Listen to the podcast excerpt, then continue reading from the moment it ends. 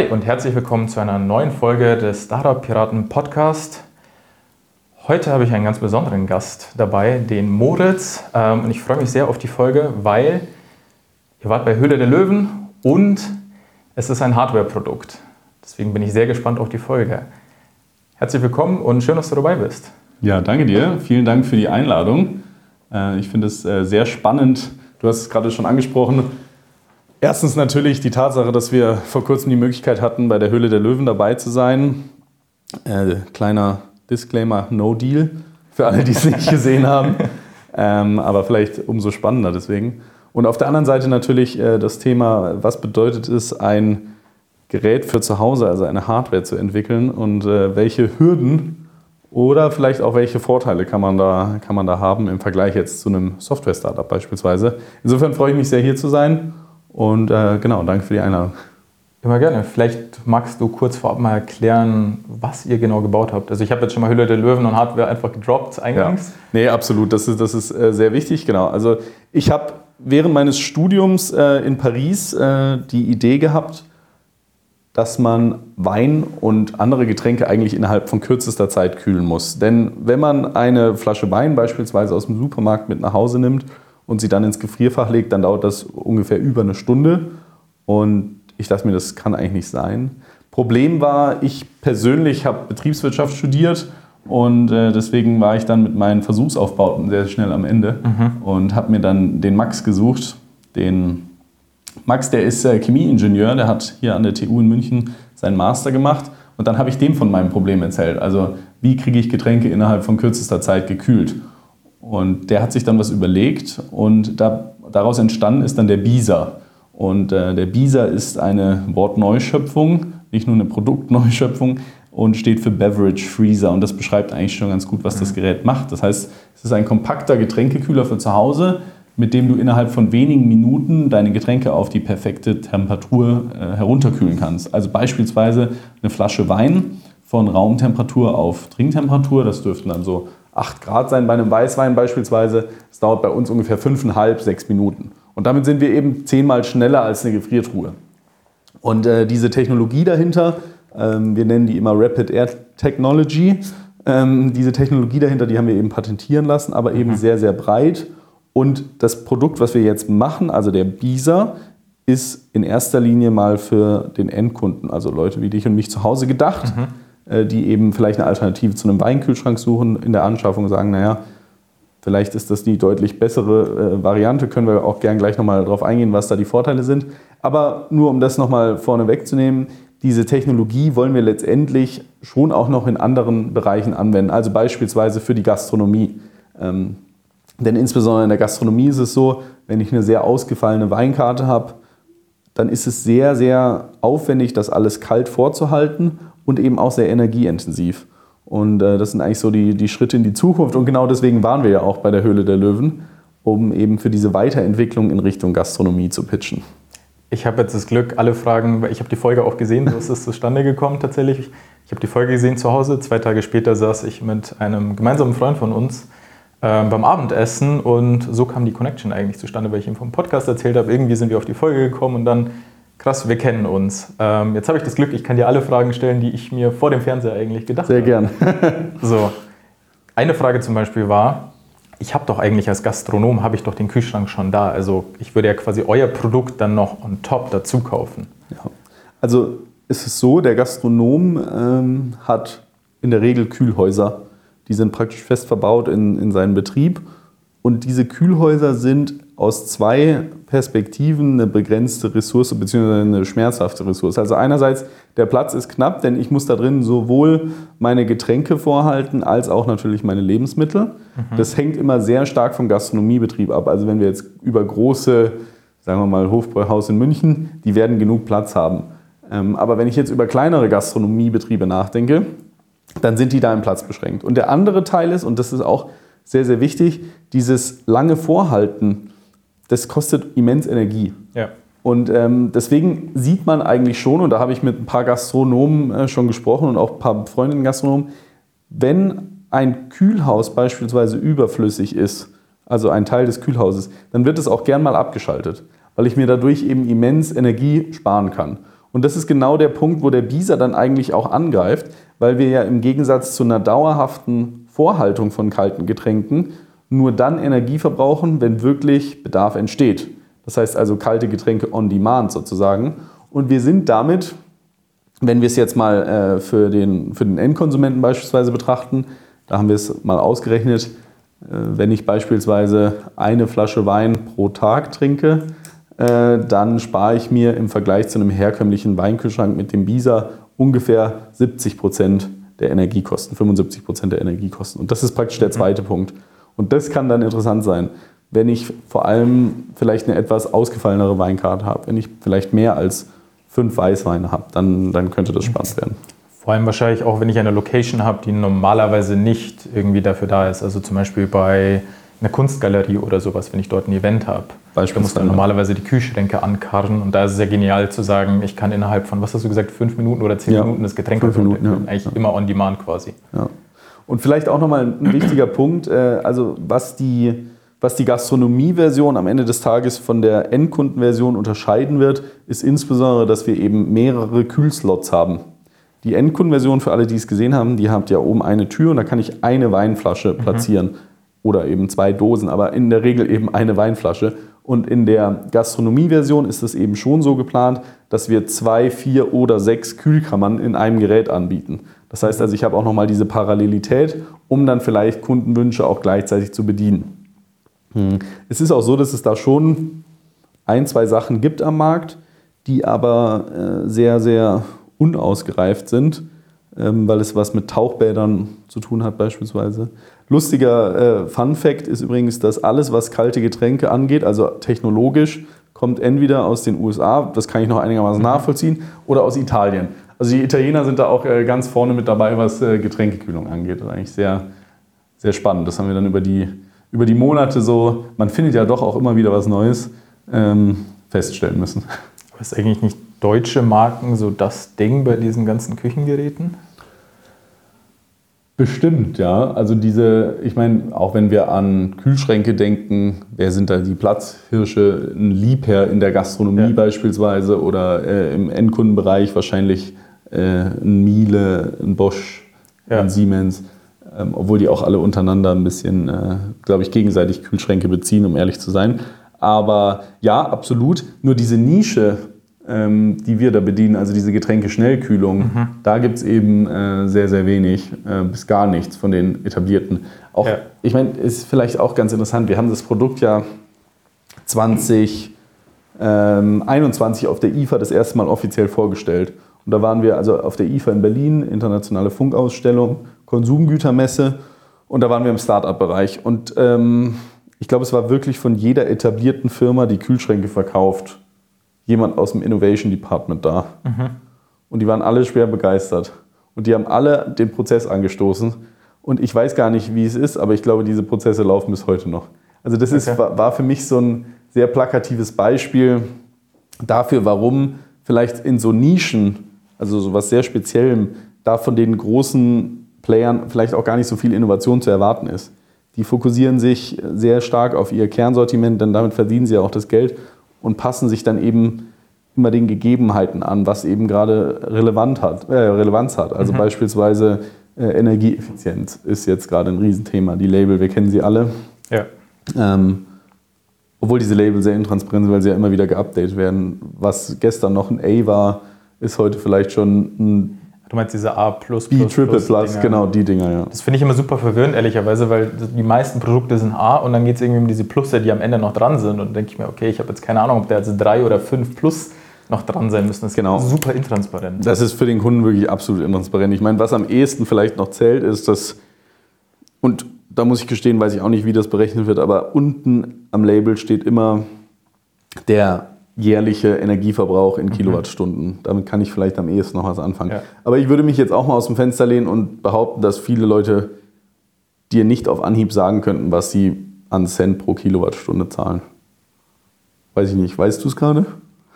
Äh, 27, irgendwas. Aber tatsächlich, weil ich fürs Büro letzte Woche noch einen Vertrag unterschrieben habe. Ja, also äh, insofern ja, genau. Also dann, dann könnte man sich da daran ableiten, was es, was es wirklich kostet. Ja. Ähm, aber genau deswegen haben wir das auch gemacht. Also wir haben zum Beispiel, wenn man jetzt bei uns auf die Website geht, gibt es eben so einen Energiekostenrechner, wo man diese ganzen Parameter halt mhm. halt mal eingeben kann. Und dann sieht man diesen Unterschied zwischen konstantem Vorhalten und On-Demand-Kühlung. Das sind ja. so die, die Themen. Ist auch einfach, also da auch eine Diskussion, die wir kurz dann auf der Couch hatten, als wir die Folge gesehen haben. Ich glaube, je nachdem, wie man es halt sieht, also ich sehe maximal einen Vorteil drin, weil ich mir immer denke, mir mich nervt es einfach, wenn der Kühlschrank voll ist mit Getränken, die ich vielleicht alle drei Monate irgendwie mal mhm. trinke. Sei es zum Beispiel ein Wein oder irgendwas anderes, alkoholhaltiges. Ich denke, ich trinke nicht so viel davon. Aber das ist halt im Kühlschrank, weil wenn du es halt haben möchtest, sollte es im besten Fall kalt sein. So, und ich habe mir dann schon irgendwie, also dann gibt es ja auch Getränke, wo du halt kein Eis reintun kannst, sowas wie Bier, das schmeckt ja einfach auch ja. nicht.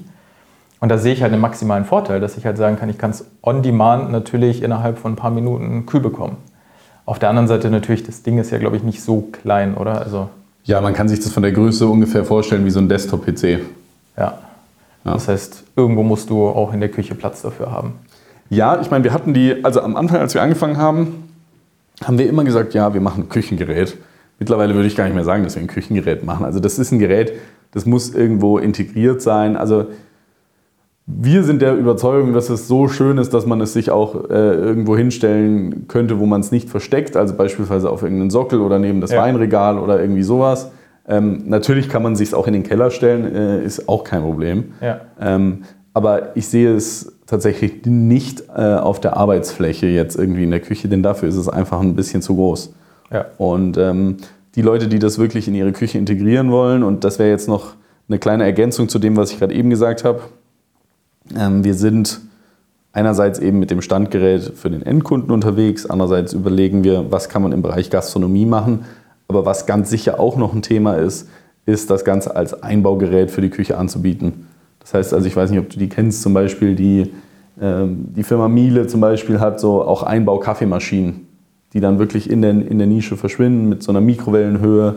Ähm, okay, nee, habe ich noch nie gesehen. Ja, die, ich, ich weiß auch nicht, ob die die so gut verkaufen, aber das hat sich, hat sich irgendwie etabliert. Und ich sage mal so, es, es gibt aber nach der Hölle zum Reinigen, muss ich zugeben.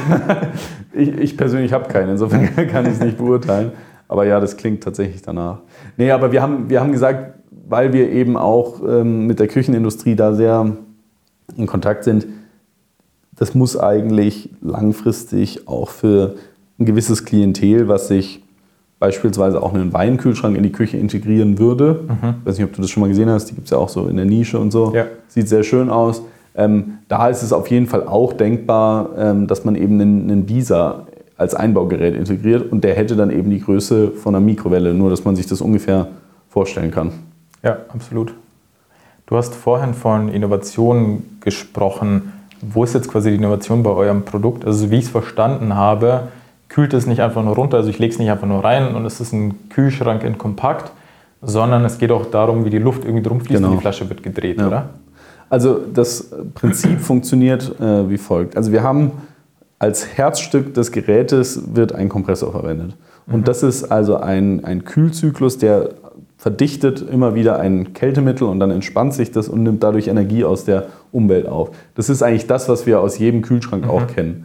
Äh, an diesen äh, Kreisläufen kann man zwar einiges optimieren und wir haben da auch äh, sehr lange rumgespielt, bis wir eben diese sehr, sehr tiefen Verdampfungstemperaturen bekommen haben. Also beispielsweise ein Kühlschrank, ähm, der läuft ja jetzt dann so auf, je nachdem wie ich ihn einstelle, 4, 4 bis 8 Grad, dann verdampft das Kältemittel vielleicht bei minus 10 oder sowas. Damit wir unsere Temperaturen erreichen, also von minus 30, minus 35 Grad, ähm, muss das Ganze natürlich auch deutlich kälter verdampfen. Das heißt also, das ist der erste Punkt. Wir verwenden einen herkömmlichen aber, sage ich mal, sehr ausgereiften Kühlkreislauf, weil das mhm. einfach sehr energieeffizient ist. Und diese kalte Luft, ähm, die ich praktisch durch, durch diesen Wärmetauscher erzeuge, die wird dann beschleunigt. Und ähm, deswegen sitzen praktisch oberhalb der Flasche zwei Radialgebläse, die die Luft innerhalb von einer Sekunde ein paar Mal über diese gesamte Kammer durchwälzen. Und der, der, der Effekt dahinter nennt sich erzwungene Konvektion. Das heißt also, das ist ähm, derselbe Grund, warum es kälter oder beziehungsweise wenn ich im Winter Fahrrad fahre und ich habe keine Handschuhe an, dann fahre ich lieber ein bisschen langsamer als schneller. Weil wenn, umso schneller ich fahre, umso kälter werden meine Finger. Denn was der, man muss sich das so vorstellen, um meine Hand, wenn ich eine Wärmebildkamera drauf halte, bildet sich sozusagen so eine Art orangener Schimmer. Also meine Hand ist vielleicht rot, draußen ist kalt und dann orange. Und das sorgt dafür, dass meine Hand ein bisschen von der Kälte isoliert wird. Mhm. Was jetzt passiert, wenn ich mit einem Gebläse da drauf halte, ist, dass dieser orangene Schimmer immer in der Millisekunde, in der er sich bildet, weggetragen wird. Das heißt, meine Hand hat keine Chance, irgendwie sich selber zu isolieren durch die eigene Wärme. Und mhm. das ist das Prinzip von erzwungener Konvektion. Das heißt, die Wärme, die abgegeben wird von der Flasche, die will ich so schnell wie möglich wegtransportieren. Denn sonst isoliert diese Wärmeschicht außen das Innere wiederum. Und dann habe ich eine schlechtere Kühlung. Das heißt also, das ist dieser Effekt hinter diesem, diesem Gebläse. Wenn ich diese beschleunigte Luft habe, die auf die Flasche trifft, dann transportiert die die Wärme einfach noch viel schneller ab. Und mhm. da findet die Effizienz statt. Und das ist übrigens ein Konzept, was man beispielsweise aus Schockfrostern kennt. Also ähm, wenn ich jetzt äh, im Restaurant zum Beispiel, da werden, werden Schockfroster verwendet, um, sagen wir mal, ein bisschen vielleicht bessere oder Lebensmittel mit einem hohen Wassergehalt äh, zu kühlen bzw. zu gefrieren. Denn wenn ich die in einen normalen Gefrierschrank stelle, dann zerstören die Eiskristalle, die, sie da, die sich darin bilden, die Struktur des Fleisches beispielsweise. Mhm. Und ähm, dieser Schockfroster, der macht praktisch was sehr ähnliches wie unser Bisa. Der kühlt innerhalb von kurzer Zeit äh, Lebensmittel herunter. Wenn man aber jetzt eine Weinflasche einfach nur in den Schockfroster stellen würde, dann würde man immer noch doppelt so lang brauchen wie wir. Und Jetzt kommt eben der dritte Punkt, du hattest es schon angesprochen, die Rotation. Das heißt, die Flasche dreht sich während des Kühlvorgangs um die eigene Achse. Und äh, was dadurch passiert, ist, dass ich eine konstante Durchmischung der Flüssigkeit habe. Und mhm. das ist äh, immens wichtig, weil ich mh, eben auch hier wieder den Effekt habe, wir nennen den immer den Igloo-Effekt, äh, denn auch eine Eisschicht kann isolieren. Und äh, mhm. das ist der Grund, warum ich in einem Igloo wohnen kann, ja. weil dieses Eis isoliert. Und wenn man sich jetzt vorstellt, in der Flasche würde nur die äußerste Flüssigkeitsschicht sehr, sehr kalt werden, dann wäre das Innere auch wieder isoliert. Und das ist das, was wir in jedem Fall vermeiden wollen. Also das heißt, es ist die Kombination aus dem Kompressorkreislauf, der schnellen Umluft und der Rotation der Flasche. Jetzt wird es sehr technisch. Jetzt muss ich doch mal fragen, wieso tut man sich das an? Also du hättest jetzt einfach auch sagen können, ich mache irgendwie das nächste Tinder und baue halt ein ganz einfaches Software-Startup. Ja, gute Frage. Also warum tut man sich das an? Da muss ich jetzt äh, vielleicht ein bisschen ausholen. Ähm, ich habe äh, vom familiären Background, äh, wir sind in der Küchengeräteindustrie. Das beantwortet vielleicht schon groß. Das ist auch das, was auf deiner Jacke quasi Genau, das steht, ist das, was drunter steht. Ritter, genau. Okay. Also wir sind äh, ein, ein deutsches Traditionsunternehmen, wurden 1905 gegründet und sind Marktführer im Bereich Brotschneidemaschinen, alles Schneider. Mhm. Produzieren 100% in Deutschland und äh, haben unser Portfolio mittlerweile auch um Toaster, Wasserkocher, Stabmixer erweitert. Und ich hatte das gerade eben schon angesprochen, die Idee für den Bisa stammt eigentlich aus meinem Studium. Und dann habe ich gesagt, naja, die Idee ist cool und ich will das auf jeden Fall vorantreiben und ich sehe durchaus auch Synergien äh, mit, mit, der, mit der Firma Ritterwerk, also dem, der Firma mhm. meiner Familie. Und so kam es dann eigentlich, dass wir das vorangetrieben haben und haben auch bis heute sehr stark von den Ressourcen natürlich profitiert. Denn da gibt es Themen wie Zertifizierung oder sowas, das ist haarsträubend. Also wirklich, das ist ähm, gewährleistet natürlich zur, zum einen, dass äh, in Deutschland eben sehr wenige äh, Häuser durch Kabelbrand oder sowas abbrennen, ja. aber auf der anderen Seite ist es eben sehr kompliziert. Also warum habe ich mir das angetan? Naja, ich habe da eben ein immenses Synergiepotenzial gesehen zwischen den Ressourcen, die praktisch da sind und, und dem, was wir uns da ausgedacht haben. Und als wir dann das erste Mal diesen Prototypen hatten und es hat funktioniert und dann auch das Feedback und so. Und dann haben wir gesagt, komm, wir machen das jetzt. Und äh, leider. Wie brauchst du so einen Prototypen? Also wir haben das tatsächlich damals, ähm, wir haben, also Prototyping-Kosten sind leider immens und wir haben uns das dann irgendwann mal ausgerechnet. Und der Max ist ein großer Fan von 3D-Druckern. Mhm. Und deswegen haben wir uns einen 3D-Drucker mit einem riesigen Bauraum angeschafft. Also irgendwie 60 cm mal 60 mal 60. Mhm. Und in diesem 3D-Drucker haben wir dann am Anfang vereinfacht, das Ding hieß Prototyp 2.1, also das erste Mal ein Gerät gebaut, was praktisch die Größe des Endkundengerätes hatte und funktioniert hat. Und das war dann so sozusagen unser Proof of Concept. Und äh, den haben wir bis dahin noch im eigenen 3D-Drucker gebaut, weil das einfach deutlich kosten- also kostensparsamer ist, als äh, wenn ich mir jetzt, sagen wir mal, die Teile im Vakuumguss oder sowas beschaffen würde. Es ist einfach das Problem, dass dieses Prototyping wahnsinnig teuer ist. Aber also jetzt aus einem 3D-Drucker bekomme ich ja weder einen Kompressor raus, noch irgendwie einen so, Elektromotor nee. und alles. Also nee, das stimmt. Also die, die, Teile haben wir, die Teile haben wir extern gesourced Aha. und haben aber auch da immer, und ich glaube, das war tatsächlich ein ganz entscheidender Punkt, auch wenn ich mir jetzt mal Entwicklung zum Beispiel in anderen Firmen anschaue, aus der Not heraus, dass wir einfach begrenzte Ressourcen hatten und begrenzte Kapazitäten und so weiter und so fort, haben wir immer gesagt, wir suchen Teile von der Stange, mhm. die austauschbar sind, die nicht auf unsere Entwicklung, sagen wir mal, anzupassen sind. Weil dann habe ich natürlich am Ende des Tages, äh, wenn ich mir dann den Supplier suchen muss, ein deutlich besseres Leben. Also lieber, ja. ich passe mein Kunststoffteil auf ein Standard-Elektronikbauteil an, als umgekehrt. Mhm. Und ähm, ich glaube, das ist auch der Grund, warum wir am Ende des Tages dann mit der Entwicklung äh, sehr gut zu dem Produzenten gehen konnten und sagen konnten, hey, setz uns das bitte so um. Mhm. Ähm, also wir verwenden von den, von den Komponenten, wenn wir jetzt mal von der, von der PCB, von der Platine absehen, äh, eigentlich standardisierte, standardisierte Komponenten. Kannst du da über Zahlen sprechen? Also was kostet so ein Prototyping bei so einem Hardware-Produkt? Ja, also 3D-Drucker ein paar hundert Euro, schätze ich mal. Nee, der 3D-Drucker hat tatsächlich, glaube ich, 11.000 irgendwas 11.000. Aber das ist eben ein sehr, sehr großer 3D-Drucker. Okay. Aber ich kann, ich kann dir sagen, also die Prototypen, die wir dann für die Messe aufgebaut haben, da hat einer im Schnitt 12.000 Euro gekostet. Okay. Und das liegt einzig und allein daran, dass wir praktisch diese Teile, also die Formen, ähm, schon in einer spritzgussähnlichen Qualität beziehen wollten mhm. und eben nicht mehr gedruckt und nicht mehr verzogen und in einer schönen Oberfläche. Und das ist wahnsinnig teuer. Ich kann mich noch sehr gut erinnern, wir haben das erste Designmuster aufgebaut mit unserem Industriedesigner zusammen ähm, bei einer Firma in, äh, also das hat, hat eine Prototyping-Firma für uns gemacht in der Nähe von Germering und die machen eben auch für die BSH beispielsweise hier in München, also Bosch Siemens Hausgeräte, die Öfen mhm. und so. Und ähm, die haben das super gemacht und das Ding hatte überhaupt keine Funktion. Es war ein reines Designmuster für Fotos mhm. etc. Und da haben wir eben auch 12.000 Euro gezahlt. Und da war mir dann spätestens bewusst, dass das schon teuer wird. Mhm. also wenn wir das weiter vorantreiben. Ähm, ich kann dazu nur sagen, diese 10.000 Euro für diesen 3D-Drucker, die haben sich halt alle mal gelohnt. Also weil wenn ich die Teile anderweitig bezogen, am Anfang, ich meine, wir waren ja wirklich so, dass wir immer wieder gesagt haben, okay, die Ecke passt jetzt noch nicht, da, da passt der Luftstrom nicht, dann müssen wir es halt nochmal drucken. Also diese Flexibilität, die dieses Additive Manufacturing in den Hardware-Bereich gebracht hat, das ist, glaube ich, nicht zu unterschätzen.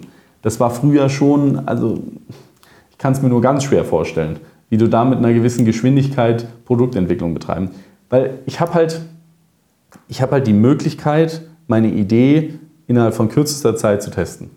Und das ist schon was, was, glaube ich, zum Beispiel in der Softwareentwicklung auch äh, ein großer Vorteil ist. Ich kann wahrscheinlich zügiger äh, testen und äh, da sage ich, ist diese, also die, die, die Entwicklungszyklen und auch die Art, wie ich entwickle, verändert sich natürlich. Also das heißt, ich sage jetzt nicht mehr, naja, ich konstruiere jetzt mein Produkt komplett durch, dann lasse ich es aufbauen und hoffe, dass es funktioniert, mhm. sondern ich gehe eigentlich in so iterativeren, äh, iterativeren Schritten an die, an die ganze Sache ran. Also so dieses klassische, wir machen jetzt auch mal im, in der Hardwareentwicklung einen äh, Sprint für beispielsweise die Rotationseinheit, mhm. checken dann drei verschiedene Optionen und entscheiden uns dann für eine und gehen dann weiter. Wir haben das schon so ein bisschen parallel entwickelt. Ähm, und da waren die 3D-Drucker und alles drumherum natürlich eine große Hilfe. Ich glaube, klassischerweise ohne 3D-Drucker sah es ja so aus, dass du wirklich das Einzelstück in Auftrag gegeben hast. Also du hast das Design, du hast dir wirklich komplett überlegt, wie soll das irgendwie aussehen. Ja. Hast du, eine, vermute ich, eine kleine Charge bestellt oder nur einen Teil, aber dafür zu sehr hohen Kosten. Ja. Und auf dieses Ding dann halt auch zwei bis x Wochen gewartet, je nachdem, wo du es halt bestellt hast. Ja, also das ist, äh, das ist immens. Also ich muss immer, also wenn ich bei uns in den Keller gehe äh, und dann stehen da noch die alten Prototypen, mhm. da wurde halt viel auch mit Holz gemacht. Ja. Aber die Funktion, die konnte eben letztendlich final immer nur dann wirklich am Schluss getestet werden. Ja. Und das ist was, wo man, wo man eben mit diesen Möglichkeiten schon ganz anders unterwegs ist, ja. Wie habt ihr das vorfinanziert? Also irgendwie einen Kredit aufgenommen oder habt ihr einen Investor drin, der also, das finanziert? Also wir hatten, wir hatten das so ein bisschen gemischt. Wir hatten einerseits ähm, äh, Investoren, die da dabei waren, um eben Eigenkapital zu stellen, aber wir haben auch relativ schnell uns gedacht, wir wollen eigentlich diese sehr guten Konditionen der Förderkredite einfach ausnutzen. Mhm. Es ist schon sehr attraktiv. Du brauchst zwar eine gewisse Menge an Eigenkapital, aber in einem, sagen wir mal, erträglichen Rahmen. Also weiß ich nicht, 20 Prozent, 15, 20 Prozent, vielleicht 25 Prozent Eigenkapital, je nachdem, mhm. äh, wie gut du deinen Bankberater kennst. Ähm, also da war uns dann schon, also das war uns dann schon dran gelegen, dass wir da irgendwie mit einem LFA oder mit einem, mit einem KfW-Kredit gehen, weil diese Zuschüsse, und ich muss schmunzeln, weil ich habe heute Morgen erst wieder eine E-Mail bekommen. Ich kriege manchmal Zuschüsse, da wusste ich gar nicht, dass ich die noch kriege. Also da, du hast dann Tilgungszuschüsse, du hast Zinszuschüsse, und am Ende des Tages ist das fast, also ein Darlehen, wenn ich das runterrechne, ein Darlehen mit einem Negativzins. Mhm. Und äh, das ist meiner Meinung nach sehr, sehr attraktiv. Und auch die Bewilligung und so, es, es hält sich in Grenzen. Man darf, weil ja auch oft geschimpft wird über Bürokratie und weiß ich nicht, ich habe keinen Firmenstempel oder so, man darf sich da auch nicht zu sehr vorscheuen. Weil einfach mal machen. Die, die beste Geschichte ist, äh, mein Antrag auf die steuerliche Forschungszulage des Bundes. Mhm. Äh, dann kannst du eben Personalkosten ähm, zu 30 Prozent oder 25 Prozent, sie erhöhen es jetzt im, im Zuge des Wachstumschancengesetzes auf 35 Prozent, ähm, kannst du eben steuerlich Geld machen. Das heißt, die kriegst du tatsächlich zurückerstattet mit deiner Steuererklärung. Das ist mhm. schon sehr cool. Also auf der Projektforschung. Und ich meine, bei uns war schon auch ein sehr großer Anteil Personalkosten. Naja, auf jeden Fall, dieser Antrag, wenn du dich das erste Mal damit befasst, ist wirklich ein bisschen intransparent und du denkst dir schon auch, wo soll das hinführen? Und dann füllst du diesen Antrag halt mal aus und dann schickst du es ab. Mhm. Und wir haben das dann gemacht und dann kam, kam so eine ganze Liste mit Rückfragen und die haben wir dann im ersten, in der ersten Runde haben wir die noch beantwortet. Und dann kam die zweite Runde und es waren dann irgendwie wieder dieselben Fragen. Ich weiß nicht, der Berater hatte gewechselt. Also nichts gegen die Bescheinigungsstelle der Vorschusszulage, aber das war irgendwie sehr fragwürdig. Und dann ist was passiert, was eigentlich nicht passieren sollte. Dann haben der Max und ich uns angeguckt und haben gesagt, uns ist jetzt zu doof. Wir machen das nicht mehr weiter. Was ja eigentlich tragisch ist, weil wenn du, sagen wir mal, du hast ähm, fünf Leute angestellt, äh, kannst du ja ausrechnen, was du da am Jahr zurückbekommst, wenn du 25 Prozent vergütet bekommst. Und da haben wir gesagt, wir machen das jetzt nicht mehr weiter, diese Fragen sind uns zu doof. Was ja tragisch ist, weil das ist genau der Grund, warum der Bund am Ende eines jeden Förderprogrammes immer sagt, naja, es sind Fördermittel übrig geblieben. Ja. Und dann ist was ganz Komisches passiert, und zwar wir haben das einfach ignoriert und äh, vier Wochen später kam die Zusage. Also okay. ich, ich sage dazu eine Sache, man sollte auf jeden Fall alle Förderprogramme, die es gibt, seien das jetzt Zuschüsse oder irgendwelche Kredite oder wie auch immer, man sollte das mitnehmen, denn am Ende des Tages, der Bund hat dieses Programm ja aufgesetzt oder der Freistaat hat das Programm ja aufgesetzt, schon mit der Intention, irgendwas zu fördern. Und manchmal sind die Anforderungen deutlich strenger formuliert, als sie dann vielleicht am Schluss überhaupt sind.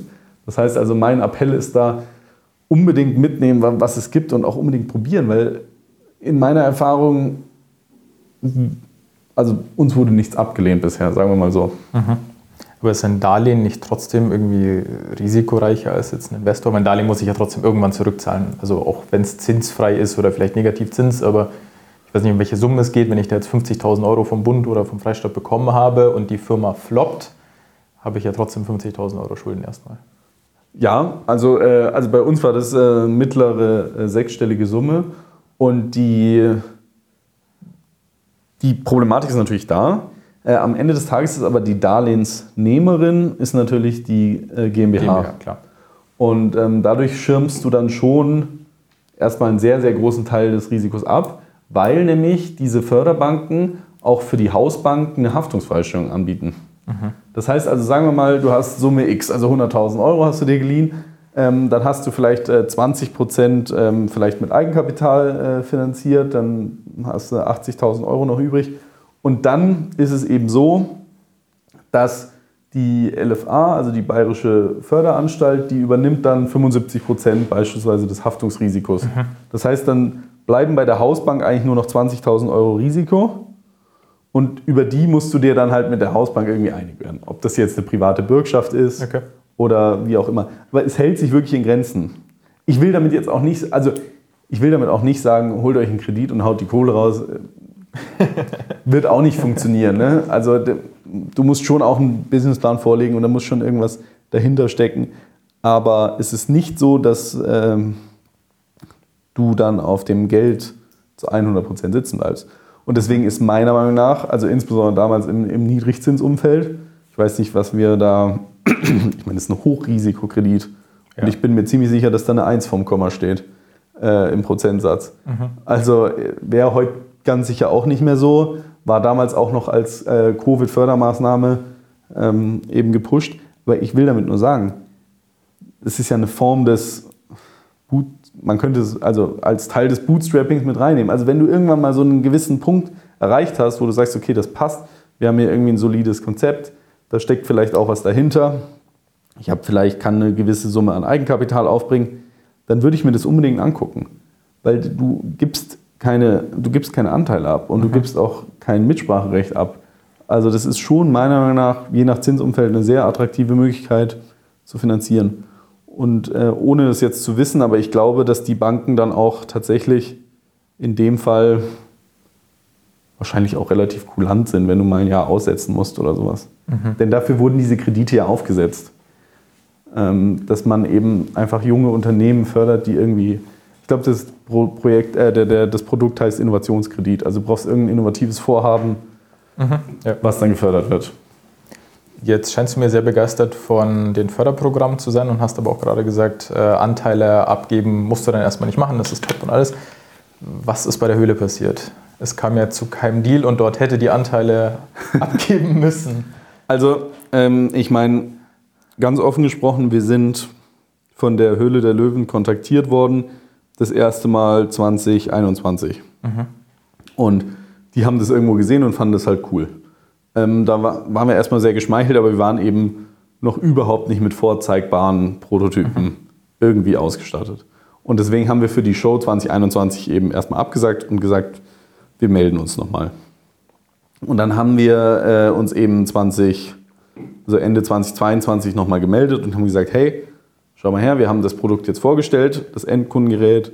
Wir haben äh, hier Prototypen stehen und wir haben auch äh, eben die Firma Ritterwerk, äh, die dann da die Produktion und den Vertrieb und den ganzen Working Capital und sowas übernimmt. Äh, und wir sind jetzt bereit für den nächsten Schritt. Und genau das wollen wir pitchen.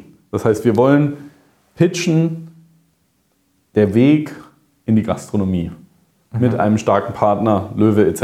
Mhm. Und ich meine, da entsteht dann schon der erste Konflikt, ähm, weil wir gelernt haben, wie viel es kostet, so etwas zu entwickeln mussten wir natürlich eine relativ hohe Summe aufrufen. Mhm. Gleichzeitig, jetzt antworte ich ja praktisch auf deine Frage. Was war die Bewertung und der Deal? Ich habe es nicht mehr im Kopf. Äh, wir haben 500.000 Euro für 10% gefordert. Okay.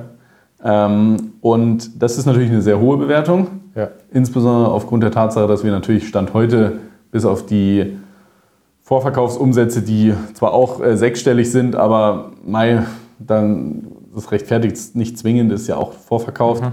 ähm, war es eine, eine hohe Bewertung. Aber das war uns bewusst. Und ich meine, wir haben gesagt, wenn jemand das versteht und das wirklich gut findet, dann wären wir uns sicher mit dem einig bezüglich Gastronomie-Version. Mhm. Aber was wir eben nicht wollen, ist, dass sich jemand jetzt günstig Anteile für die auf bayerisch gemachte Wiesen sichert, ähm, was wir eben im Endkundenprodukt schon aufgestellt haben. Ja. Ähm, und äh, insofern kam das eben, dass wir mit einer relativ hohen Bewertung reingegangen sind. Mhm. So. Und warum hat das jetzt dann nicht funktioniert? Ich meine, man muss sich das so vorstellen. Die nehmen ungefähr eineinhalb Stunden oder sagen wir mal eine Stunde auf. Wenn du die ganzen Vorgespräche und so noch mit reinnimmst, sind es vielleicht eineinhalb Stunden. Und insgesamt ist der Beitrag, der dem Zuschauer gesendet wird, ja ungefähr 20 Minuten lang. 15, 20 Minuten. 15, 20 Minuten. Und ähm, ich meine, das, was man gesehen hat im Fernsehen, war auch sehr endkundenproduktbezogen. Das heißt also, wenn man nicht wirklich detailliert zugehört hat, hätte, glaube ich, jeder Zuschauer gesagt, naja, okay, die Jungs waren da, um ihr Standgerät irgendwie mhm. an den Löwen zu pitchen. Und das war so ein bisschen das Problem. Also wenn ich ähm, praktisch selbstkritisch über, diese, über diesen Auftritt nachdenke, dann habe ich es nicht geschafft, den Fokus von diesem Endkundengerät wegzubringen und denen zu erklären, naja, meine Vision ist es, das Ganze für Gastronomie zu übersetzen. Mhm. Und ähm, wir haben da schon drüber viel gesprochen, aber, die, aber es ging immer wieder zurück. Ja, und was ist denn jetzt der Her die Herstellkosten dieses Produkts? Dabei ging es mir darum ja gar nicht. Das war ja praktisch, das war ja geklärt. Ja. Äh, der Produzent äh, steht in den Startlöchern und so weiter und so fort. Also insofern, das war, glaube ich, der große Konflikt, dass wir es nicht geschafft haben, unsere Vision von diesem Gastronomiegerät äh, zu vermitteln. War das die richtige Zielgruppe an Investoren überhaupt? Also ich weiß nicht mehr, wer genau dabei war, aber keiner von denen ist, soweit ich weiß, so richtig gastrofokussiert, oder? Wahrscheinlich nicht. Also fairerweise, ähm, ich glaube, einer der jetzt muss ich gestehen, dass mir der Name entfallen ist. Äh, Tillmann Schulz, der, ja. einer der neuen Löwen. Die sind, glaube ich, im Gastro-Großhandel oder so, also okay. Lebensmittel-Großhandel. Ja. Hätte man sich jetzt noch herbeidichten können. Mhm. Ähm, ich meine, jetzt muss man natürlich schon auch sagen, klar, das ist jetzt nach hinten losgegangen und wir haben keinen Deal bekommen und so weiter und so fort. Aber war es nicht trotzdem Erfolg für uns? Und da ist die Antwort auf, also ganz klar ja. Weil wir hatten natürlich im Hinterkopf schon auch noch die Komponente der Publicity. Und, ähm, jetzt sitzt du hier im Startup Piraten Podcast. jetzt sitze ich hier im, im, im Startup Piraten Podcast. Äh, jetzt fahre ich morgen nach Köln zu einem super großen YouTuber, der äh, unbedingt da ein Video ja. drüber machen will. Ähm, jetzt waren wir im GQ Magazine. Also insofern. Publicity. Publicity und für mich eigentlich ein Win. Und ähm, es haben sich auch, äh, also wir hatten auch äh, wirklich ein paar tausend Leute, die da Interesse haben und wir hatten, haben ja auch Wartelisten und so weiter und so fort. Und ich kann dazu nur sagen, klar, die Gastronomie-Version wird jetzt erstmal warten müssen, bis wir sie aus den Umsätzen des Standgerätes bezahlen mhm. können. Aber für das Standgerät haben wir natürlich jetzt nochmal einen super Push bekommen. Ja. Und äh, insofern, ich glaube, man muss die Höhle der Löwen und ich meine, man muss da ja immer vorsichtig sein, wenn man kein Deal bekommen hat und dann, und dann Kritik übt, dann nicht, dass man so als die beleidigte Leberwurst rüberkommt. Ganz im Gegenteil. Also für mich ist das, um es abzuschließen, ein absoluter Erfolg gewesen. Und ich glaube, das Format in Deutschland muss schon aufpassen, dass es nicht ein bisschen zu sehr abdriftet. Weil wenn, wenn wir mal ehrlich sind, ich weiß nicht, ob du schon mal äh, Shark Tank oder so... Ab und zu, aber nie eine komplette Folge. Das ist schon ein anderes Level, auf dem die sprechen. Ich meine, die, die, die deutsche Version, also Höhle der Löwen, muss halt aufpassen, dass sie nicht zu 90 Prozent, ähm, sagen wir mal, 20.000 Euro Deals für neue Müsli-Riegel abschließt. Um es jetzt mal ganz provokant zu sagen. Mhm. Da ist schon wenig Innovation. Ja. Also wir, wir saßen ja mit den Leuten da auch mehrere Stunden äh, in dem, in dem äh, sagen wir mal, in dem Wartezimmer, ja. weil man wusste ja nicht, wann man rankommt mit dem Dreh. Und Hut ab, dass die Leute das machen, dass sie sich selbstständig machen. Nur es sind am Ende des Tages halt neue Silikonbackmatten, ja. es sind irgendwelche Pads für die Klobürste und so weiter und so fort. Und das ist überhaupt nicht despektierlich gemeint, um Himmels Willen. Aber wenn ich mir das Dealvolumen beispielsweise in den USA angucke, einfach die durchschnittliche Ticketgröße, mhm. ohne es jetzt statistisch ausgewertet zu haben, würde ich mich mal aus dem Fenster lehnen und sagen, das sind komplett andere Welten. Gut, ich glaube, das ist aber generell ein Deutsch versus USA-Problem, dass wir halt hier immer sehr endkundenfokussierte Produkte mhm. haben und vor allem, wenn es um Wagniskapital geht bei Innovationen, wo es halt sehr unklar ist oder vielleicht auch Grundlagenforschung in Anführungszeichen, wo du sagst, das ist jetzt die Technologie für XY, da sind die Leute natürlich viel, viel vorsichtiger, weil sie die ganze Vision nicht sehen. Hier ist halt immer, okay, wo ist mein, also wann kriege ich sofort mein Return on Invest oder sehr bald und insbesondere wie viel Umsatz machst du mit diesem Ding im ersten Jahr. Und wenn du dir die ganzen US-Firmen anschaust, die werden gerade auch ein bisschen konsolidiert, das ist wahrscheinlich auch nicht das Gelbe vom Ei, dass du sagst, wir machen nie relevante Gewinne, aber da ging es eigentlich nie darum, dass du halt wirklich profitable Geschäftsmodelle in den ersten zwei bis drei Jahren aufbaust, sondern Riesen-Community, Daten etc. Und dann schauen wir mal, wo die Reise in fünf bis zehn Jahren hingeht. Und da sind wir in Deutschland ganz anders aufgestellt. Aber befürchtest du nicht ein bisschen, dass das schon auch die Innovation da ein bisschen hindert? wenn ich sehr, weil ich meine, also es ist ja immens schwierig, ähm, sagen wir mal, ohne Risiko was komplett Bahnbrechendes äh, auf die Beine zu stellen. Absolut, absolut. Also ich habe ähm, auch ab und zu den direkten Vergleich tatsächlich zwischen Investitionen in den USA und Investitionen in Deutschland. Und hier witzigerweise, ähm, ohne zu groß auszuschweifen, beim Kunden von uns, der aus den USA ist, was ich mitbekomme, dort ist es viel, viel einfacher, schlichtweg weiterzumachen, weil die an die Technologie glauben, wohingegen wir hier auf den Bits and Bretzels mit vielen Förderprogrammen, Investoren etc. halt auch gesprochen haben. Und die sind halt viel, viel zurückhaltender bei diesem ganzen Thema. Generell weiß dann halt einfach, okay, an wen verkaufst du was, wie schnell. Und mhm. da habe ich schon ein bisschen das Gefühl, dass das innovationshemmend ist auf der anderen Seite ist es vielleicht, glaube ich, auch dieses deutsche Ding, wie du halt eingangs gesagt hast, über Hardware-Produkte. Naja, deswegen fackelt uns halt die Küche nicht irgendwie ständig ja. ab, weil wir halt super vorsichtig sind. Glaube ich, auch im Innovationsbereich ist es sehr schleppend, aber dafür hast du halt nicht so riesen Dinger, die halt aufgebläht sind und am nächsten Tag halt irgendwie wieder weg. Das stimmt. Wir haben wahrscheinlich durch diesen Ansatz deutlich weniger Bau. Es ist wie immer, es ist halt in Deutschland ist es halt eine, sagen wir mal, dieser Safety Approach führt wahrscheinlich zu sehr nachhaltiger, gar nicht in ökologischer, sondern in ökonomischer ja. Sicht sehr nachhaltiger Innovation. Ja. Und es ist aber meiner Meinung nach trotzdem eben sehr, sehr wichtig, dass wir halt auch schon versuchen, dieses, diese Grundlagenforschung und dieses, diese Hightech-Innovation und so weiter, und da würde ich den Visa gar nicht mit reinnehmen, um Himmels Willen. Ähm, aber ich würde mir schon wünschen, dass vielleicht auch diese Art von Innovation die vielleicht viel mehr an der Basis ist und gar nicht schon in einem Endkundenprodukt ausgeformt, dass die vielleicht auch ein bisschen mehr Publicity bekommt. Und das wäre ja. eben ähm, ja, meine, meine, mein Wunsch in der Hinsicht. Aber fairerweise, und das muss man auch einfach sagen, da sind ja natürlich auch mehrere Leute beteiligt an dieser Höhle der Löwen. Also da ist mhm. einerseits mal die Firma, die es produziert, da sind die Investoren, die würden vielleicht gerne einen Deal machen und da ist dann noch Vox. Ja. Und da hat jeder ein anderes Interesse. Und am Ende des Tages musst du das alles kombinieren. Und Vox hat natürlich am Ende des Tages daran einfach nur Interesse, dass es eine gute Show ist. Die Leute müssen einschalten. Und ähm, das ist das, was zählt.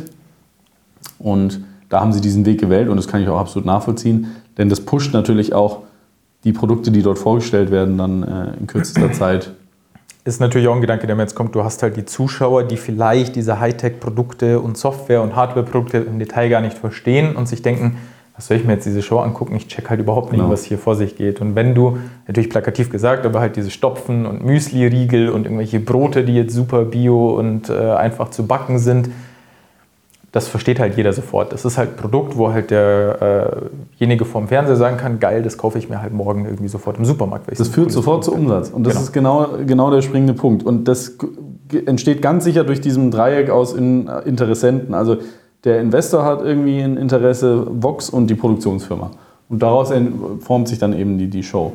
Und ich meine, ja, es ist äh, absolut äh, tragbares Konzept und ich muss da immer dran denken, dass ich mal mit dem Chef von Seven Ventures, das heißt also dem Venture Capital von Pro7, habe ich mal telefoniert. Mhm. Und der, hat mir, der fand unser Produkt total cool und dann hat er mir das mal erklärt, wie das bei Ihnen abläuft. Und er hat gesagt, Moritz, ich kann nicht in Produkte investieren, die mehr als 100 Euro kosten. Denn meine Zielgruppe kauft nichts, was mehr als 100 Euro kostet. Ihm tun schon 99 Euro weh.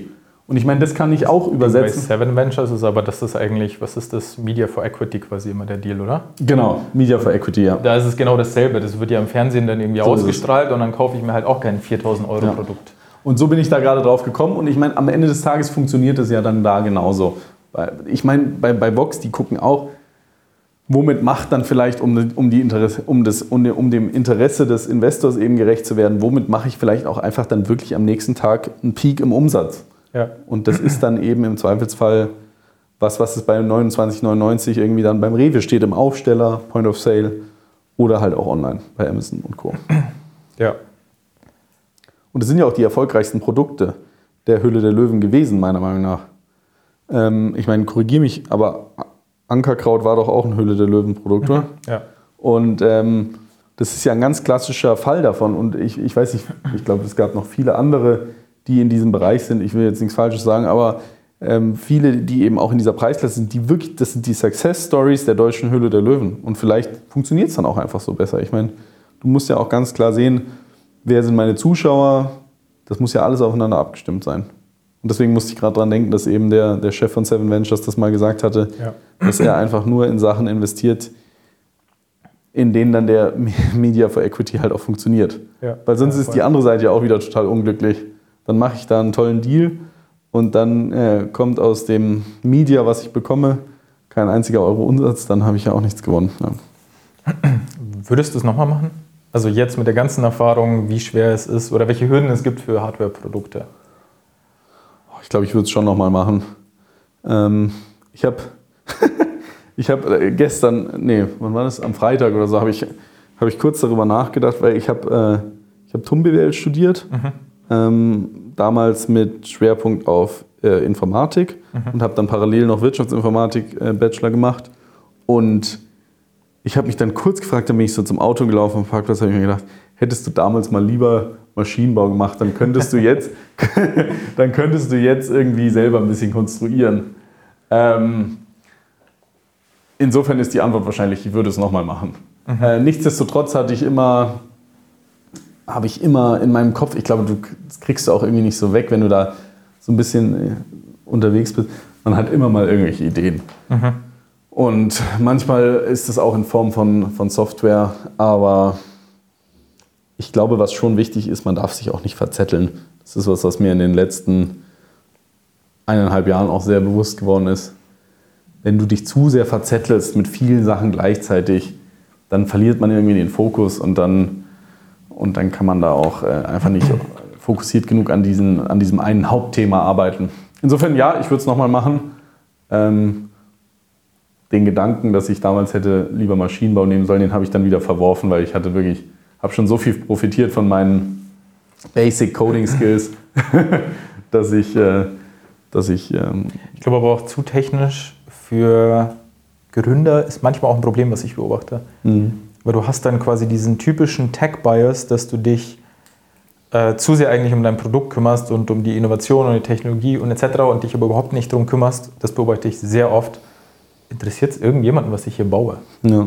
Dann hast du ein super innovatives Produkt am Ende, was aber voll am Markt eigentlich und am Kunden vorbei ist. Und ich glaube, deswegen, Management ist schon eigentlich eine ganz gute Kombo, die man oder ein cooler Skill, den man auf jeden Fall haben sollte als Gründer. Absolut. Also bei Max und mir war das tatsächlich auch so, ähm, ohne jetzt cheesy zu klingen, aber wir haben uns da wirklich super ergänzt einfach, weil er eben so dieses komplette technische, gar keine Berührungspunkte irgendwie mit äh, betriebswirtschaftlicher Methodik oder sowas. Mhm. Und dann ich auf der anderen Seite eben viel mehr äh, auf, dieser, auf diesem Management, auf der Managementperspektive. Ich habe mich ja nach meinem Bachelor dann entschieden, eben alles Technische hinter mir zu lassen und habe dann rein Management Master gemacht. Mhm.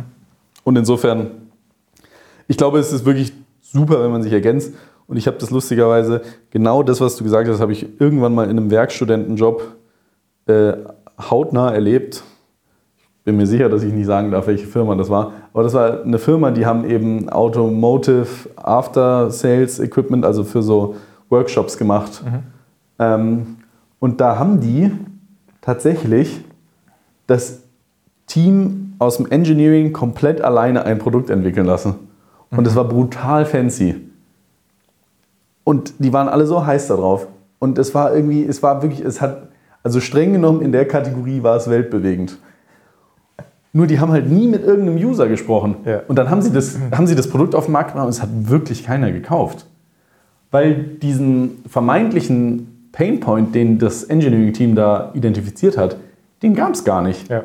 Weil so schlimm war es dann doch nicht. Und zumindest war es nicht so schlimm, dass man den Mehrpreis hätte rechtfertigen können. Und da war ich, was weiß ich, wie alt ich da war, 21 Jahre, 20 Jahre oder so. Das ist mir so im Kopf geblieben, dass es der größte Fehler ist, nicht mit den Kunden zu sprechen und nicht interdisziplinäre Teams aufzustellen. Weil meistens wissen es die Teams, die tagtäglich mit dem Kunden sprechen, sowieso schon. Ja. Du musst noch nicht mal zwingend 25 äh, Kundeninterviews machen, äh, weil meistens wissen die Leute, die wirklich tagtäglich mit den Kunden interagieren, sowieso schon viel besser Bescheid. Das äh, ja, absolut. sich dann immer so. Das ist auch eine Sache, die wir immer wieder beobachten. Das ist, ich glaube, Betriebsblindheit trifft es halt irgendwie ganz gut, wenn du halt zu stark aus dem Entwicklung, aus dem Engineering-Bereich irgendwelche Produkte entwickelst. Ja. Und dann hast du halt eine Annahme und diese Annahme wird aber auch nie revalidiert, sondern du arbeitest da halt Monate, vielleicht sogar im schlimmsten Fall Jahre irgendwie dagegen. Dann hast du eine Version 1 oder 2 oder whatever, gehst dann in den Markt und dann so, cool, ja. bringt irgendwie kein Mensch, was braucht einfach keiner, ist zu overengineert, ist zu kompliziert auch, viel zu oft. Aber ist ja auch genau der Ansatz. Wir hatten vor der Aufnahme ja darüber gesprochen, dass du sagst, lieber erstmal wirklich das Produkt ja. äh, komplett durchdenken und das beinhaltet ja auch mit Kunden zu sprechen oder mit den vermeintlichen ja. Nutzern am Ende des Tages zu sprechen, als direkt drauf loszucoden. Auch tatsächlich, weil wir äh, über USA versus Deutschland äh, gesprochen haben, auch was, was ich beobachte, dass dort Produkte ein bisschen anders gebaut werden im, im Schnitt. Also, dass du sagst, ich habe eher noch mal einen Prototype, der ganz einfach gebaut ist, vielleicht sogar ein No-Code oder ein Click-Dummy oder irgendwas, wenn es im Softwarebereich ist, wohingegen äh, in Deutschland es sehr oft dieses klassische Anforderungsheft, das muss die Software exakt irgendwie können. In vier Monaten wollen wir dort sein, in zwölf Monaten wollen wir dort sein. Und dann hast du halt diesen riesen Plan eigentlich. Ähm, und vorab wird aber mit keinem irgendwie gesprochen, dass du auch mal ein kleines mhm. Ding hast, was vertestet wird, dass du den Leuten vielleicht zeigst, einfach auch auf Papier gezeichnet und sagst, hey, das wollen wir bauen, ist das interessant für euch? Das ist, glaube ich, auch, aber das ist halt die Krankheit. Das ist, Deutschland ist, glaube ich, einfach Ingenieursland ja. Und dann machst du halt Produkte, werden halt genau so entwickelt. Also ich hatte auch mal mit äh, jemandem gesprochen, der, was waren das, Microcontroller, diese Chips eigentlich in Autos. Und der hat gemeint, die Entwicklungszyklen sind halt teilweise Jahre. Mhm. Also das, was du jetzt irgendwie in einem Auto von 2023 bekommst, wurde so eigentlich vermutlich angefangen zu entwickeln 2017, 16, ja. irgendwie sowas. So, und das dauert halt einfach ein halbes Jahrzehnt von, ich habe es auf meinem Zeichenbrett, bis es halt released wird. Und ich glaube, diese Mentalität haben wir halt einfach. Ja. Aber wir haben ja irgendwo auch eine Daseinsberechtigung. Ich meine, ich bin wirklich der Erste, der da so gern schimpft über Zertifikate und lange Produktentwicklungszyklen. Und ich sage auch manchmal bei uns in der Firma, sage ich auch manchmal zur Entwicklungsabteilung, jetzt machen wir doch einfach mal und so.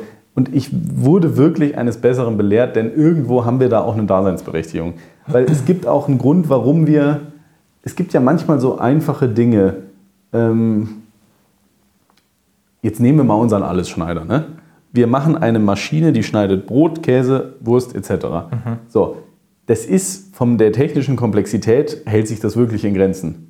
Und trotzdem ist es noch keinem asiatischen Hersteller gelungen, ein vernünftiges Produkt in dem Bereich zu entwickeln. Dabei ist der Markt groß genug und so weiter ja. und so fort.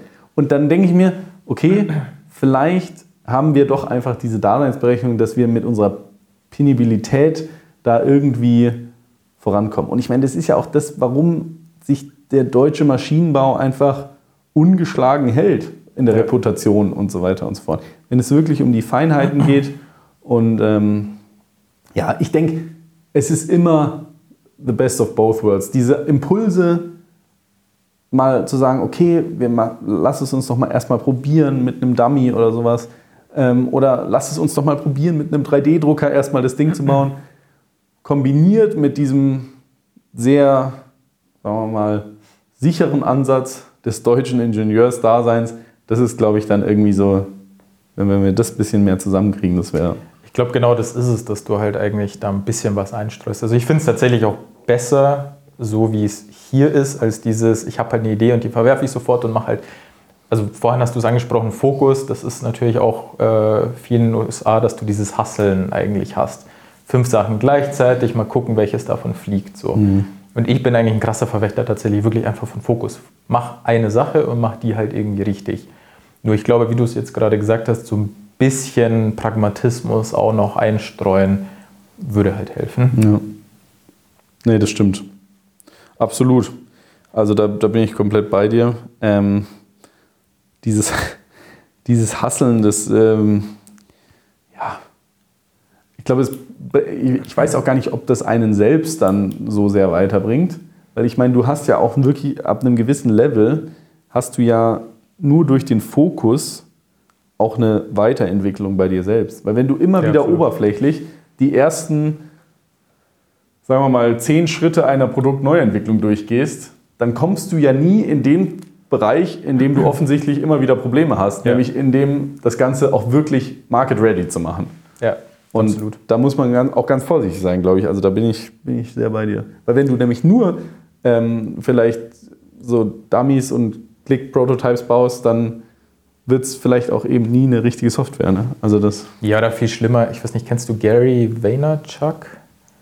Das ist so, oh, ich glaube, der hat so eine riesige Mediaagentur in den USA, ist dann halt, ich will gar nichts Falsches sagen, Influencer quasi auf YouTube und hat halt irgendwie Tipps gegeben. Und ich habe den so ein bisschen als Teenager, ja, was ist Teenager eigentlich, als ich in der Uni war, sehr viel verfolgt und fand das halt total geil. Und ich muss zugeben, jetzt mit ein paar Jahren Distanz sind es coole Ansätze, aber es ist mir einfach auch viel zu verrückt.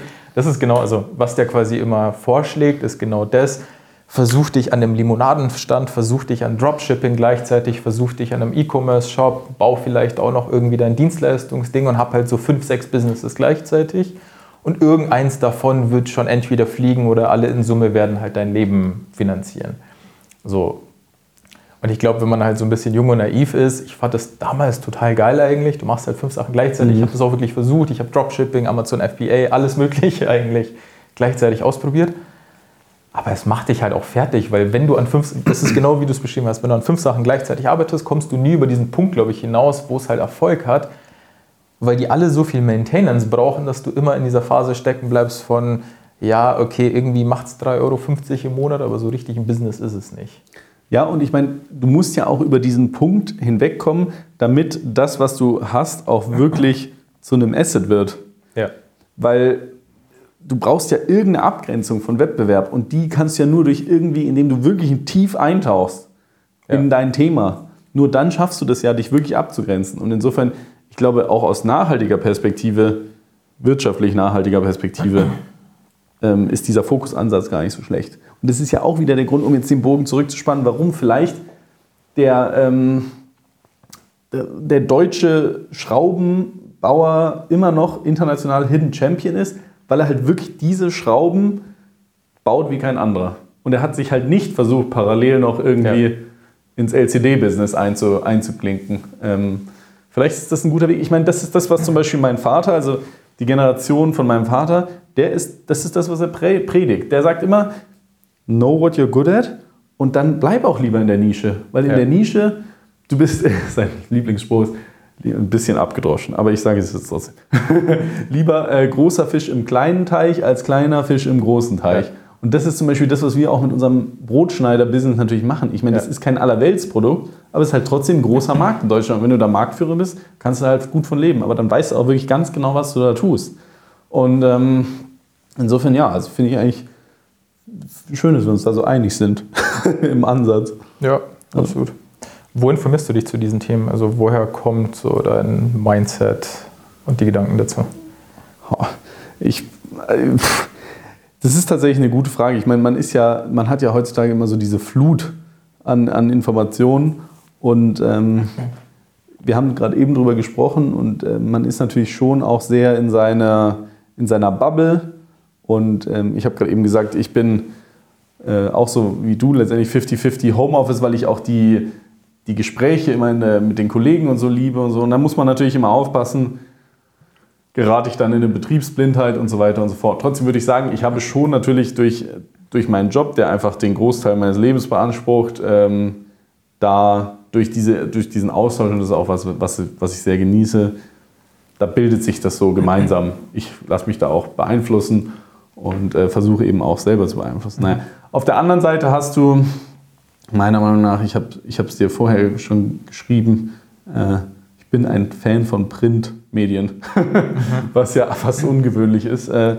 aber ähm, ich, ich habe diese Interessensfelder, sagen wir mal, insbesondere natürlich auch Familienunternehmen, Unternehmertum, Innovation auch in etablierten Unternehmen. Das ist auch was, worauf mein Master sich eben sehr ähm, fokussiert hat und insofern, ich bin zum Beispiel treuer Abonnent des Manager-Magazins. Mhm. Ich finde, die machen das wirklich klasse und äh, ansonsten, was, was eben so anfällt, ähm, Economist und ansonsten Tageszeitung, obwohl ich zugeben muss, es wäre gelogen, wenn ich äh, da dazukommen würde, äh, das regelmäßig zu lesen. Was ich gestehen muss, was ich nicht mache, wenn ich zum Beispiel in den Urlaub fahre, ich nehme mir selten Sachbücher mit.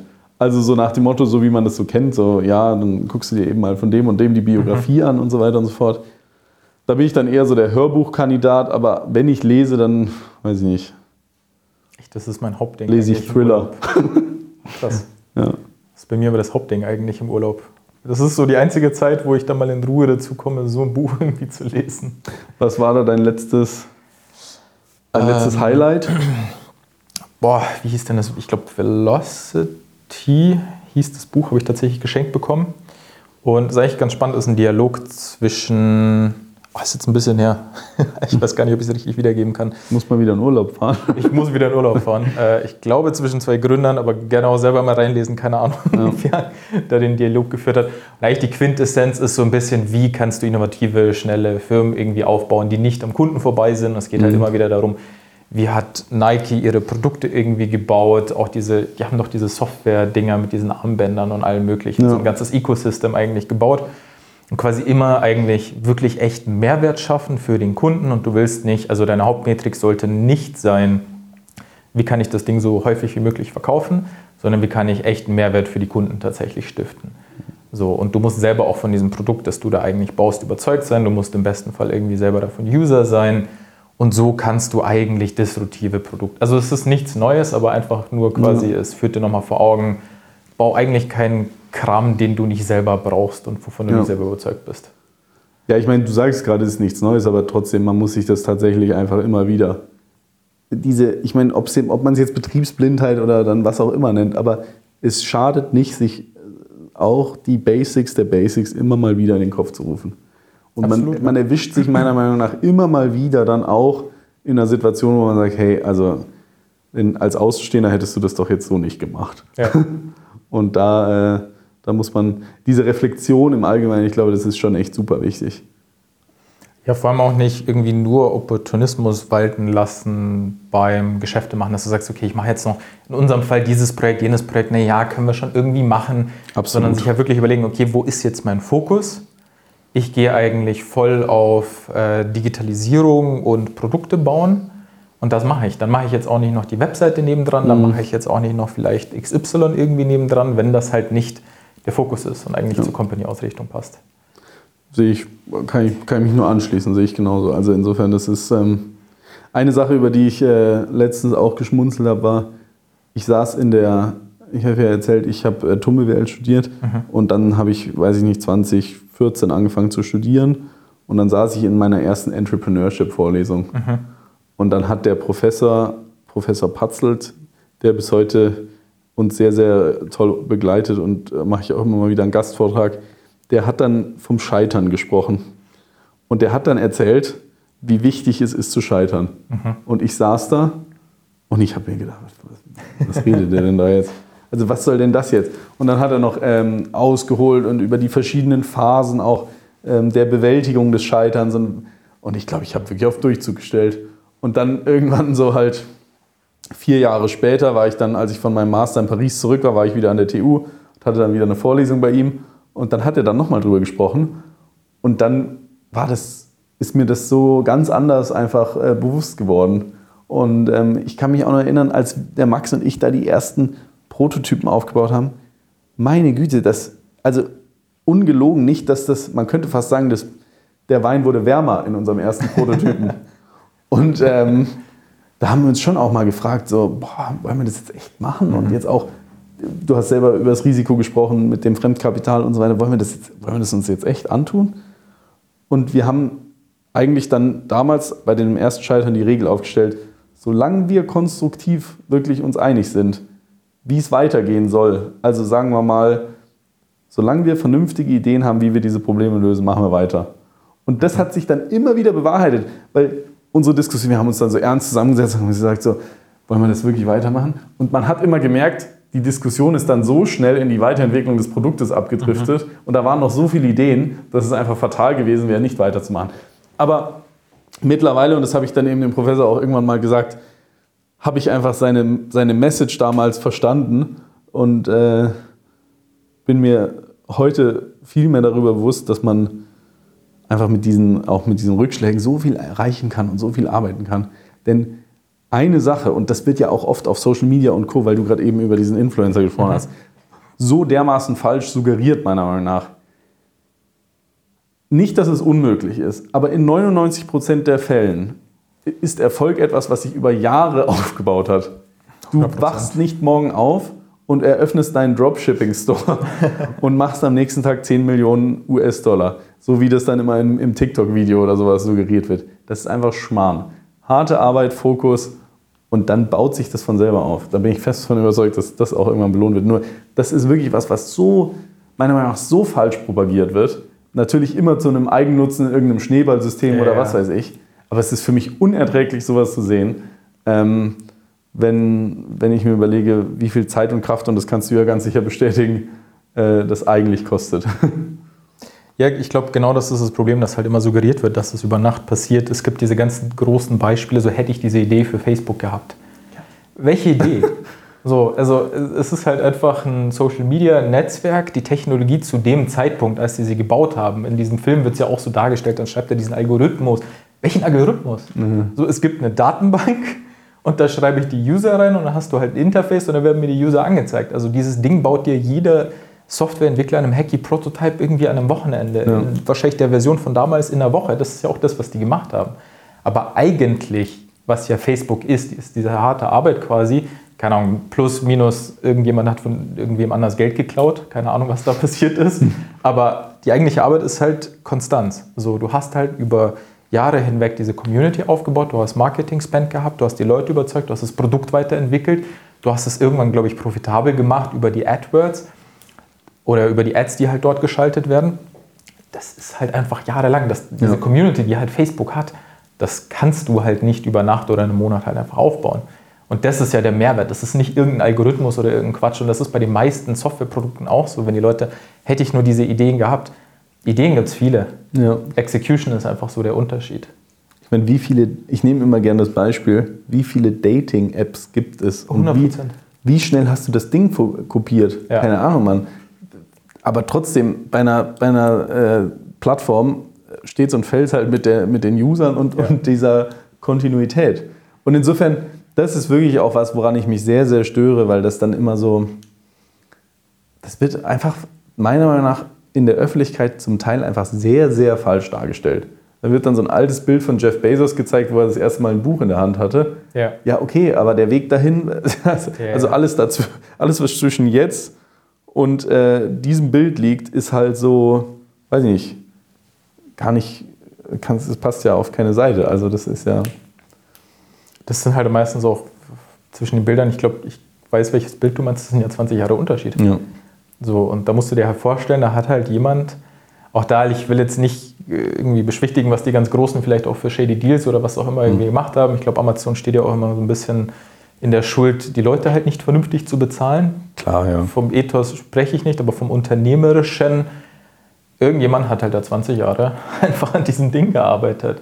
So im Durchschnitt arbeitest du halt einfach nur ein paar Jahre am selben Job und meistens ist es dir auch relativ egal, was halt mit diesem Job irgendwie passiert danach. So, und ich glaube, das ist halt auch der maximale Unterschied zum Erfolg, einfach dieses langfristige an einem Thema halt irgendwie dranbleiben. Und wenn es nicht nur ein Thema ist, also selbst wenn Bisa jetzt nichts wird und ihr aber halt merkt, okay, die Technologie dahinter ist total geil, kann ich für irgendwas ganz anderes benutzen, im Gastro oder was auch immer Bereich. Einfach daran quasi dran zu bleiben. Ich glaube, das ist die Kunst. ja. Ich sehe das auch so. Aber das ist einfach ein Problem, was man. Ich glaube, so viele Leute haben einfach die Vorstellung, naja, irgendwann, vielleicht fällt es mir dann, vielleicht sitze ich irgendwann in meiner Garage und dann habe ich die Million-Dollar, Billion-Dollar-Idee. Weiß ich nicht. Schwierig. Hoffentlich. Ja, Aber, hoffentlich. aber das, das dauert dann halt auch ein paar Jahre, ja. Wie geht's bei euch weiter? Wir sind, wie gesagt, ähm, also Max macht gerade so eine Art äh, Sabbatical, würde ich mal sagen. Also der ist jetzt äh, schon länger auf Weltreise unterwegs. Ähm, sein Job wurde sozusagen erledigt. Klar, der managt jetzt noch die Feinabstimmung mit dem Produzenten. Wenn es da noch eine Frage gibt, können wir die Tür hier und da noch ein bisschen anpassen. Ähm, das ganze Produzententhema, und da wären wir wieder beim, beim Thema Zeit, was wir gerade so schön besprochen haben, es dauert einfach alles viel länger, als man denkt. Ähm, aber wir sind eben so weit, dass wir jetzt dann Ende des Jahres in die Werkzeuge gehen und dann, also in die Spritzgusswerkzeuge und dann werden wir da die ersten Teile bekommen. Dann bauen wir eine Nullserie Anfang nächsten Jahres und dann irgendwann im Sommer werden dann die ersten Bisa auf unserem Hof stehen und dann geht's los. Also insofern, wir sind jetzt im Endspurt, nur es ist einfach gut Ding will Weile haben.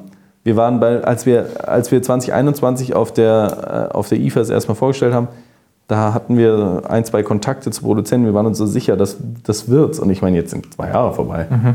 Also äh, insofern obwohl, nee, ich rede ja immer Quatsch, 22 waren wir auf der IFA, aber mhm. jetzt, sind, äh, jetzt sind einfach noch mal, ist nochmal ein Jahr vorbei und in der Zeit hat sich das halt auch wieder, ich habe so viel dazugelernt und ja, also wie geht es weiter? Wir sind ab Sommer lieferfähig und dann werden wir uns damit befassen, wie kann ich diese Technologie auf andere Bereiche übertragen. Und ich denke, der erste Teil wird dann da die Gastronomien sein.